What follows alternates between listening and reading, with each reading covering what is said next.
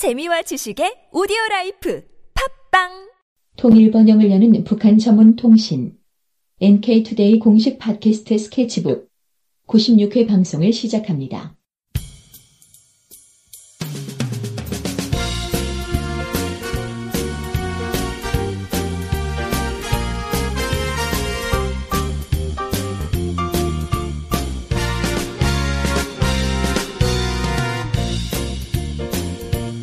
안녕하세요. 상식선을 지켜라 여섯 번째 시간입니다. 이 코너는 한국과 해외에서 보도되는 북한 소식들이 과연 상식선을 지키고 있는지를 생각해보는 시간이죠. 네. 오늘은 최근 자주 등장해온 북한 고위 인사들 망명, 숙청설과 지난 4일에 있었던 김우장 지대 지뢰 폭발 사건, 그리고 한 대학병원의 해킹 사건들에 대해서 집중적으로 다뤄보고자 합니다. 네. 오늘 진행을 맡은 김혜민 기자입니다.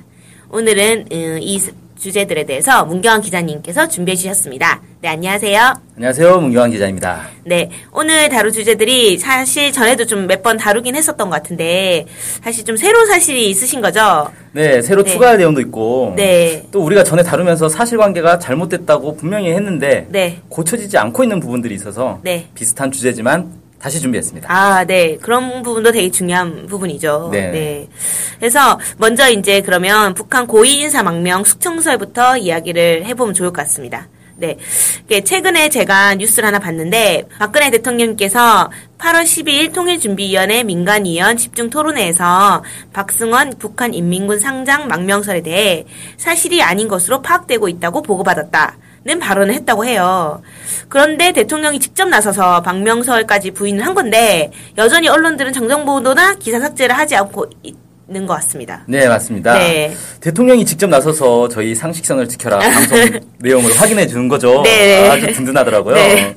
그런데 그 자리에서 또 영향력 있는 인사들이 망명해 오고 있는 것은 사실이라 이런 발언도 있었습니다. 네. 그러니까 여전히 고위 인사 망명이 이어지고 있다는 것이죠. 네. 누가 망명을 했나요?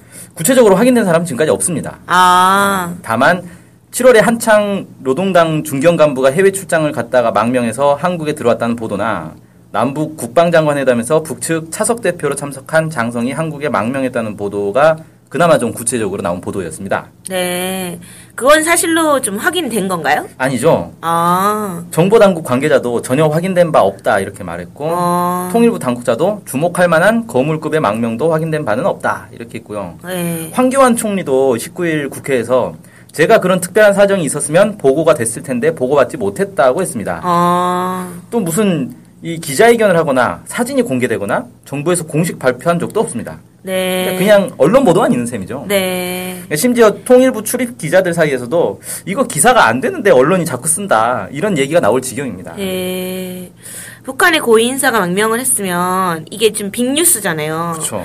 근데 약간 이상한 게 예전에 이제 황정엽 망명 때 있잖아요. 네. 황정엽 씨 망명하셨을 때 일거수일투족이 언론에 공개됐었던 것 같거든요. 그렇죠. 근데 지금 정부가 북한에 대해서 뭐 공포 정치를 한다고 비난도 하고 있고 망명한 고위 인사가 있으면 빨리 언론에 막 공개해서 기자회견도 같은 것도 하고 막 해서 북한 정부를 비난하는 게 유리할 텐데. 맞습니다. 네. 이게 고위 인사 망명설이 신빙성이 떨어질 수밖에 없습니다. 네. 이 정성장 세종연구소 통일전략연구실장이 이 어떻게 어떻게 얘기했냐면 네. 이런 망명설이 자꾸 나오는 게 북한을 곧 무너질 나라로 인식시켜서 남북 대화를 가로막는 요인이 된다. 네. 그러면서 황장엽이 망명해도 북한은 무너지지 않았다. 네. 음, 그래서 이런 걸 자꾸 이렇게 유포하는 게 뭐 남북 관계 좋겠냐 이런 식으로 얘기를 하더라고요. 네, 그렇군요.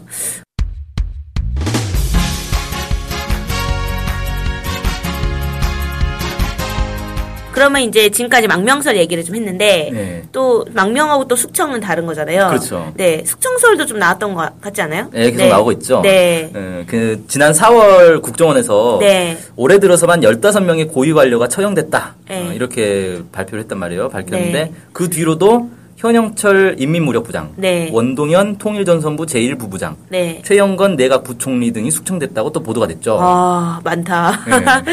그럼 올해만 해도 숙청된 사람이 최소 18명? 지금 뭐 15명이 16, 열이고 18하면 그렇죠. 18명이라는 사실인데 이게 뭐 확인 다 된 건가요? 이게 사실 확인하려면 사실 네. 북한이 뭐 자료를 공개하거나 네. 어, 죽은 뭐 시체를 네. 사진을 공개한다거나 네. 아니면 국정원에서 이 북한 내부 자료나 사진 같은 걸 입수해 가지고 좀 공개하거나 네. 이렇게 해야 되는데 아직은 이제 공개된 게 없는 거죠. 네. 언론 보도도 다 그냥 대북 소식통에 따르면 뭐 다 이런 식입니다. 아, 그 대북 소식정도 출처가 뭐 명확하진 않고. 그렇죠. 네. 예전에 이제 2012년도인가 그때 장성택 씨가 뭐 이렇게 그 처형 당했을 때 북한이 그 사실을 공개했던 것 같거든요. 그렇죠. 그렇죠. 근데 왜 이번에는 좀 뭐 그런 많은 사람들이 이렇게 처형 당했으면 보도를 할 수가 없거든요, 북한에서. 음. 근데 이번에 공개를 하지 않는 거죠. 그래서 이게 정보의 신뢰성이 떨어지는 거죠. 아. 네. 그러니까 장성택의 경우는 북한에서 공개적으로 이 사람이 이런 죄목이 있어서 네. 어, 재판 받아서 처형 당했다 네. 이렇게 했단 말이에요. 네. 이게 처형이라는 게 네. 그 지금 한국에서도 사형 제도를 유지하느냐 마느냐 논란이 좀 있잖아요. 네, 네. 음, 그리고 실제로도 어, 김대중 정부 들어서 지금까지 사형이 집행된 적은 없어요. 네. 사형 판결은 있고 사형수들은 있는데 네. 집행된 적은 없는데 네. 사실상 사형 제도가 이제 무력화됐다 뭐 이렇게 얘기는 하고 있는데 네. 그 사형 제도를 찬성하는 사람들 입장은 뭐냐면은 이 아주 반인륜적 범죄를 저지른 사람들은 본보기로 이 사형을 시켜야 된다. 네. 그래야 사회가 이 정화가 된다. 네. 뭐 이런 식이란 말이에요. 네. 그러니까 이 사형을 효과를 극대화하려면 전 사회적으로 알려야 되는 거예요. 예. 이런 짓을 하면 죽는다. 응징을 당한다. 이거를 알려야 사실 효과가 있는 거지. 예. 조용히 몰래 그 사람만 딱 사형시키면 굳이 사형시킬 필요가 없는 거잖아요. 예. 어, 차라리 어디 어 뭐- 뭡니까 귀양살이처럼 어디 네. 낙, 도에 보내서 농사나 짓게 하면 그나마 네. 쌀이라도 나오지. 네. 어, 사형을 시킬 이유가 없는 거죠. 조용- 네. 그러니까 사형을 시키려면 최대한 이 효과를 극대화하려면 공개적으로 사형을 해야 되는 거고. 예. 한국에서도 사형 집행을 이제 가끔씩 한단 말이에요. 몇 네. 년에 한 번씩 이제 몰아가지고 네. 이 사형수들을 사형 집행할 때 네. 다 언론에 공개를 해요. 그 90년대에도 막 예, 그랬었죠. 그랬죠. 네. 예, 그래서 한 번씩 그렇게 해서 경종을 울리는 거죠. 음. 이런 뭐 극악한 뭐 살인죄라든지 뭐 이런 네. 사람들은 이렇게 응징을 당한다. 네. 이렇게 해야 사실 사형이 효과가 있는 거 아닙니까? 네. 음. 그래서 이렇게 놓고 볼 때 북한에서 뭐 이런 이제 고위 관료들이 네. 아주 중대 범죄를 저질렀다. 네. 뭐 반역을 꿈꿨다라거나 아니면 네. 아주 뭐 부정표가 너무 심했다라든가 네. 이런 게 있어서 만약 사형을 한다라고 하면 네. 이 누구죠? 그 장성택 경우처럼 네. 공개적으로 하는 게 맞다는 겁니다. 예. 비밀리에 죽일 이유가 없잖아요. 예. 그래서 어쨌든 이 좀 정보의 신뢰성이 있는 거 아닌가 네. 뭐 이렇게 생각되고 특히 이제 현영철 이민무력부장 같은 경우 네. 숙청됐다는 보도 후에도 북한 방송에 계속 등장하고 있어요. 네. 이게 좀 이상하지 않느냐 의혹이 네. 좀 있죠. 네. 장성대 사건 때는 심지어는 과거 기록물까지 다 싹 다 삭제했던 것 같거든요. 예, 맞습니다. 네. 그러니까 북한에서 이 국가 반역죄 같은 아주 중대 범죄 같은 경우에는 네. 이 해당 사람이 영상에 나오면 안 된다. 네. 이 사람은 아예 없었던 사람이다. 네. 뭐 이런 개념으로 해서 영상에서 그 인물만 삭제해버려요. 영상 편집 기술이 아주 뛰어나더라고요. 그래요? 마치 없, 그, 네, 처음부터 없었던 것처럼. 아, 예. 예, 그런 의미에서 볼 때 현영철 인민무력부장이 만약 중대 범죄를 저질러 가지고 숙청이 됐다라고 하면 방송에 안 나와야죠. 삭제가 돼야죠. 음, 네. 근데 그 뒤에도 계속 나왔다는 거예요. 음, 그러니까 이거 최소한 사형을 당할 만한 심각한 문제는 없었다고 보는 게 맞지 않나 네. 이렇게 생각됩니다. 그게 이제 생각해 보면은 사실 정확한 근거도 없는데 피해 숙청이라는 이 공포 정치인이 하는 말들이 언론에 자꾸 뜨고 있잖아요. 예. 그런 것들이 좀 자꾸 이렇게 언급이 되는 게 좀 언론의 공정성 이런 측면에서 좀 문제가 있어 보인다고 생각이 됩니다. 네. 네. 그런데 또 이렇게 생각해 볼 수도 있을 것 같은데 한국 정보기관들에서 이제 알고 있지만 이렇게 사실인 걸 알고 있지만 좀 공개하기 어려운 무슨 이유가 있어가지고 뭐 일부러 공식적으로 발표를 안 하는 거 아닌가 북한에 뭐 이런 사건들이 있다는 거에 대해서 음, 그런 예. 식으로 생각해 볼 수도 있을 것 같거든요. 그런 부분은 어떻게 생각하세요? 예, 이게 저는 네. 한국에서 이 북한의 정치 문화를 잘 이해하지 못해서 생기는 오해 아닌가 네. 이런 생각도 들거든요. 네. 그러니까 우리가 흔히 숙청하면은 사형, 총살 뭐 이런 거 떠올리지 않습니까? 네. 그런데 실제로 숙청의 사전 사전적 의미를 보면 네. 잘못된 일을 바로잡는다, 네. 뭐 반대 인사를 추방하거나 없앤다 네. 이런 거거든요. 네. 그러니까 꼭 사형을 해야만 숙청이다 이렇게 볼 수는 없는 거예요. 네, 네. 근데 정말 보통 숙청이라고 하면 반드 당연히 이제 처형한다고 생각이 되긴 하거든요. 그렇죠. 네. 근데 북한에서 숙청이라는 표현을 어떤 의미에서 쓰는지는 모르겠는데 네. 이 북한의 정치 문화를 보면 네. 고위 관료들이 잘못을 하거나 문제를 일으키면 네. 이 자숙하고 혁신하라는 차원에서 노동 단련을 하는 경우가 흔히 있습니다. 네. 그러니까 우리로 치면 좌천이나 뭐 보직 이동 네. 뭐 이런 거 뭐 조선 시대로 거슬러 올라가면 이순신 장군도 백의종군 하지 않았습니까? 예. 이런 것과 비슷한 거예요. 네. 그래서 이제 고위직에 있던 사람이 하루아침에 싹 사라졌어요. 네. 알고 보니까 어디 공장이나 농장 같은 데서 일을 하고 있더라는 거예요. 이런 걸 두고 이제 국내에서는 어 고위직 인사가 몇 달 동안 방송에 안 나오네. 네. 어, 아 숙청됐구나. 네. 이런 식으로 쉽게 결론을 내려버리는 거죠. 그러고 보니 이번에 최영건 내각 부총리와 원동현 통일전선부 제2부부장 숙청선도 몇 달 동안은 그 방송에 등장하지 않았다. 그게 근거더라고요. 네, 그렇습니다. 네. 그런 게 근거가 된다는 게 사실 우스운 거죠. 예. 예를 들면 우리 통일부 장관 네. 뉴스에서 얼굴 보기 힘들잖아요. 예. 그렇다고 북한이나 외국에서 한국의 통일부 장관이 숙청됐다. 이러지는 않는단 말이에요. 네, 그렇죠. 예, 아무튼 북한에서는 고위 관료를 자천하고 나서 공장이나 농장으로 보냈다가 빠르면 뭐 한두 달, 길면 네. 반년이나 1년쯤 지나가지고 아, 충분히 자신의 잘못을 극복했구나 싶으면 다시 원직 복직시키거나 다른 고위직으로 등용을 합니다. 네. 그러니까 이제 한국에서 볼 때는 어, 죽은 사람이 또 살아났네? 뭐 이런 소리가 나오는 거죠. 아, 네, 그렇군요. 예. 게다가 그 아까 이제 말씀하신 것처럼 네. 한국의 정보기관이 뭐 근거가 있지만 이 공개를 못한다. 공개하기는 네. 좀 어려워서 공개를 못한다. 이렇게 이제 생각할 수도 있는데 이 공개 못할 근거가 뭐냐, 이유가 뭐냐 이게 너무 자의적이라는 거예요. 네. 그러니까 어떨 때는 국정원의 정보 루트가 새 나가지 않냐, 뭐 이런 비판까지 받으면서도 정보를 막 공개한단 말이에요. 음. 예를 들어서 네. 최근에 국정원 이탈리아 해킹팀 사건이 있었잖아요. 네. 그때 이제 자신들의 결백을 입증한다면서 대북 해킹 성과들을 막 다 공개를 해버렸단 말이에요. 음. 그래가지고 이제 일부 이제 뭐 언론이나 심지어 이제 이 여당 쪽에서도 야 국정원이 자기들 정보망을 저런 식으로 노출하는 게 맞냐? 네. 어, 자기들 뭐 성과 자랑하려고 지금 다 공개를 하는데 저래 가지고 네. 어떻게 이 정보 사업을 하냐? 네. 원래 국정원이라는 게 이 뭡니까 음지에서 일하고 양지를 지향한다 뭐 그런 모토가 있잖아요. 네. 자기들은 그냥 있는 듯 없는 듯 일을 해야지 네. 이렇게 막 언론 플레이를 하는 게 잘못된 거 아니냐 이런 비판도 받는단 말이죠. 어. 그러니까 보면 너무 정치적인 거예요. 아. 공개를 해야 될 건 공개를 안 하고 네. 공개하면 안 되는 거는 공개를 하고 막 이런 식이죠. 아, 결론은 이제 북한에 대한 정보는 사실 공개도 되는 건데, 그거를 공개 안 한다, 이런 건 이상하다는 거죠, 어떻게 어, 보면. 아니, 아니요. 그게 심지어는. 아니고 네. 안 하려면 아예 다 안 해버려야 된다는 거예요. 음, 공개를 안 하려면. 네. 음. 근데 그 자기들 입맛에 맞춰가지고 어떤 건 공개하고 어떤 건 공개 안 하고 이런 건 문제가 있다. 네. 음, 그런 거죠. 사실 국정원은 네. 언론에 뭘 자료를 공개한다거나 네. 이, 안 하는 게 좋습니다. 네. 그 정보 사업이라는 게 다 비밀리에 하는 건데 네. 그런 걸 공개를 하는 순간 어 저 정보가 어디서 나왔을까? 네. 그러면 국정원이 어디에 뭐 이 첩자를 심어놨구나 이런 게 다 공개돼 버리는 거거든요. 네. 예전에도 뭐 그 뭡니까 뭐 김정일 국방위원장이 뭐 양치질을 한다 뭐 이런 정보를 막 공개하더라고요. 근데 이 잘 생각해 보면 어 양치질을 한다는 정보를 어디서 입수했을까? 예. 그러면 아주 측근 중에 누군가 첩자가 있나 보네. 예. 북한에서 그렇게 생각할 거 아니에요. 예. 그럼 이제 이게 첩자 찾아내려고 쭉 검열을 할 거라는 거죠. 예. 그럼 자기들 정보원을 노출시켜 버린 거잖아요. 아, 그렇네요. 네. 이런 발표를 도대체 왜 하냐는 거죠. 어, 근데 뭐 이런 발표들도 다 하는 국정원이 사실은 뭐 숙청에 대해서는 뭐 공개를 안 한다 이런 거 말도 안 된다는 거죠. 그렇죠. 결론은. 예. 네. 예. 그건 더 앞뒤가 안 맞는 네, 숙청. 이런 거는 더 공개할 만한 정보라는 거죠. 어떻게 보면. 네. 네. 알겠습니다.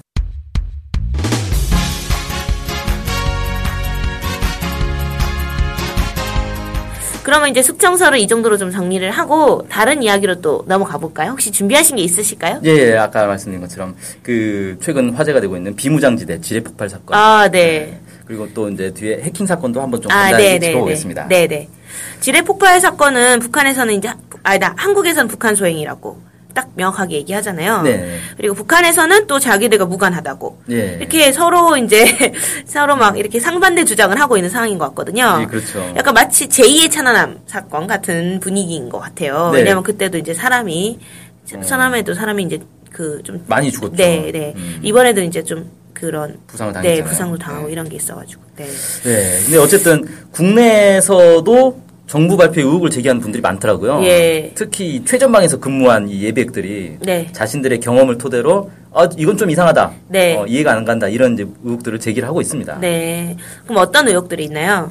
네, 먼저 북한의 목함지뢰가 대인 살상용이라는 거예요. 네. 그러니까 우리가 이 사용하는 지뢰도 종류가 이제 여러 가지가 있는데 그 네. 중에 이제 가장 흔히 사용하는 것 중에 하나가 발목 지뢰라고 해서 네. M14라는 지뢰가 있습니다. 네. 여기에 비해서 북한의 목함 지뢰는 파괴력이 어, 5배에서 한 8배 정도? 어, 화약의 양 자체가 한 7배 정도 많아요. 네. 그래서 아주 강력한 이 지뢰라는 거죠. 음. 그러니까 발목 지뢰만 발목 지뢰가 터지면 보통 이제 무릎 아래를 다치게 되는데 네. 목함 지뢰가 터지면 뭐 밟은 사람은 물론 주변 사람들까지 그냥 다 날아가 버리는 거예요. 이제 보통 죽는 거죠. 네네. 터지면. 그러면은 발목질에는 폭약을 절약하려고 그렇게 뭐 일부러 약하게 만드는 거예요? 아 이게 폭약 전략보다는 네. 그 현대전에서 네. 이 적군을 사살하는 것보다 부상을 입히는 게이 상대의 전력을 더 크게 떨어뜨린다는 그런 이제 이론이 있습니다. 아. 그러니까 상식적으로 생각해봐도 네. 부상병이 생기면 그 부상병을 또 후송을 해야 되고 돌봐줘야 되고 그러잖아요. 네. 그러니까 이 적의 전력을 더 떨어뜨리는 거죠. 네. 사망하면 그냥 묻어버리면 끝인 건데. 아. 그래서 요즘은 이제 총알도 더 작게 만들어가지고 네. 총에 맞아도 죽기보다는 부상만 당하게 하는 그런 추세예요. 어, 뭔가 되게 좀 왠지 더 약간 잔인한 것 같다. 네, 그렇죠. 네, 뭔가 부상병을 이용하는, 네, 전쟁에 또 심지어는 부상을 이용하는 같은 느낌이 네. 드네요. 그런데 이번에 부상당한 장병들은 무릎 아래로만 다쳤잖아요. 그렇습니다. 무릎, 네, 네. 그때만 다, 다친 것 같은데, 네. 그러니까 지뢰가 세 개나 터졌는데 네. 현장에 있던 네 명 가운데 두 명만 무릎 아래로 다쳤다는 거예요. 음. 이게 이상하다는 거죠. 네. 그러니까 이 예비역들 얘기는 이 전형적인 발목질의 피해다. 네. 음, 사진을 보니까 지뢰가 터졌던 그 철망에 보면 바로 철망 밑에서 지뢰가 터졌는데도 철망이 멀쩡해요. 뜯기지가 않았어요. 아, 밑에 그, 그 굵은 기둥만 약간 이렇게 끊어져 있고 네. 철- 철망 그 얇은 철망들은 멀쩡하다는 거예요. 그러니까 이게 아주 약한 지뢰가 터진 것 아니냐라고 의심할 수밖에 없는 거죠. 그러면, 어, 제가 궁금한 거는 북한의 목함질에는 발목질해가 없나요? 어, 북한의 지뢰로 지금 알려져 있는 건 목함 지뢰 하나뿐인 거고 네. 그 목함 지뢰는 파괴력이 세서 네. 어, 발목만 다치는 게 아니다. 아. 사람이 죽는 게 기본이다. 아, 네. 그러면은, 우리 발목질의 확률이 더 높은 것 같은데요? 그렇게 이제 의혹들을 많이 제기하고 아, 있죠. 네.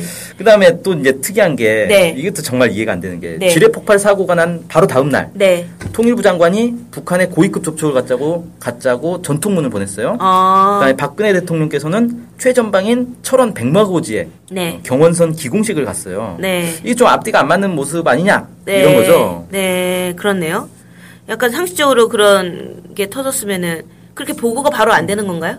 글쎄요. 음, 만약 이제 지뢰 폭발 사고가 북한 소행일 가능성이 막 1%만 있다 하더라도 대통령 경호 차원에서는 최전방에 가는 건 절대 안 되잖아요. 그렇죠. 큰일 나죠. 네. 어, 좀 약간 이상하네요. 네, 그렇습니다. 네.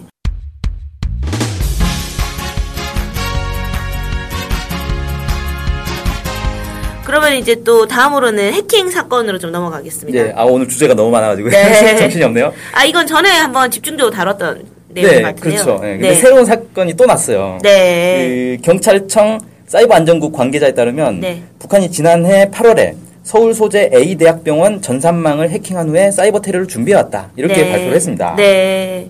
그럼 북한이 해킹했다는 증거가 있겠죠? 네, 물론입니다. 네. 경찰의 발표에 따르면 해킹 공격 근원지가 네. 북한의 평양 소재 IP로 네. 2013년 3월 20일 방송 금융 전산망 사이버 테러 당시에 네. 공격 근원지와 일치해서 북한 수행으로 판단했다고 합니다. 아, 북한 소재 IP로 해킹을 했다고요? 북한 해커가? 이게 참 전문가가 아니라도 뭔가 이상하죠, 이건. 예, 그걸 왜 그렇게 공개를 하죠, 자기 IP를? 그 이게 전에도 이제 설명했듯이 예. 해커 입장에서는 자신의 IP 주소가 노출되면 정체를 들키기 때문에 IP 주소를 위조하는 게 해킹의 기초 중에서 기초거든요. 예. 이게 북한 IP가 나왔으니까 북한 해커 소행이다. 이 얘기는 북한 해커의 수준은 뭐 초- 거의 초등학생 수준 아니냐. 이런 말이나 마찬가지가 되는 거죠. 아니, 상식적으로 뭐, IP를 쓴다고 하면은 다른 나라 IP 쓰면 그 나라가 전부 다 해킹했다, 이렇게. 그- 뭐 진짜, 그런- 그런 말이 돼 버리는 거죠. 예. 그냥 빌려서 쓴 건데, 아예 그냥 지가 쓴 건, 자기가 네, 쓴 건데, 그렇죠. 네.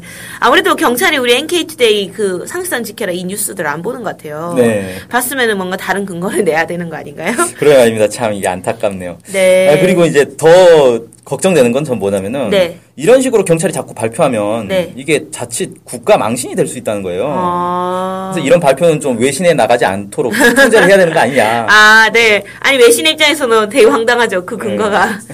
참 민망한 상황입니다 지금. 네. 알겠습니다. 네. 오늘 어쨌든 상식선을 지켜라에서는 최근 자주 등장하는 북한 고위 인사들 망명 수청설에 대해서나 비무장지대 지뢰 폭발 사건, 핵긴 사건들에 대해서 쭉 다뤄봤습니다. 네.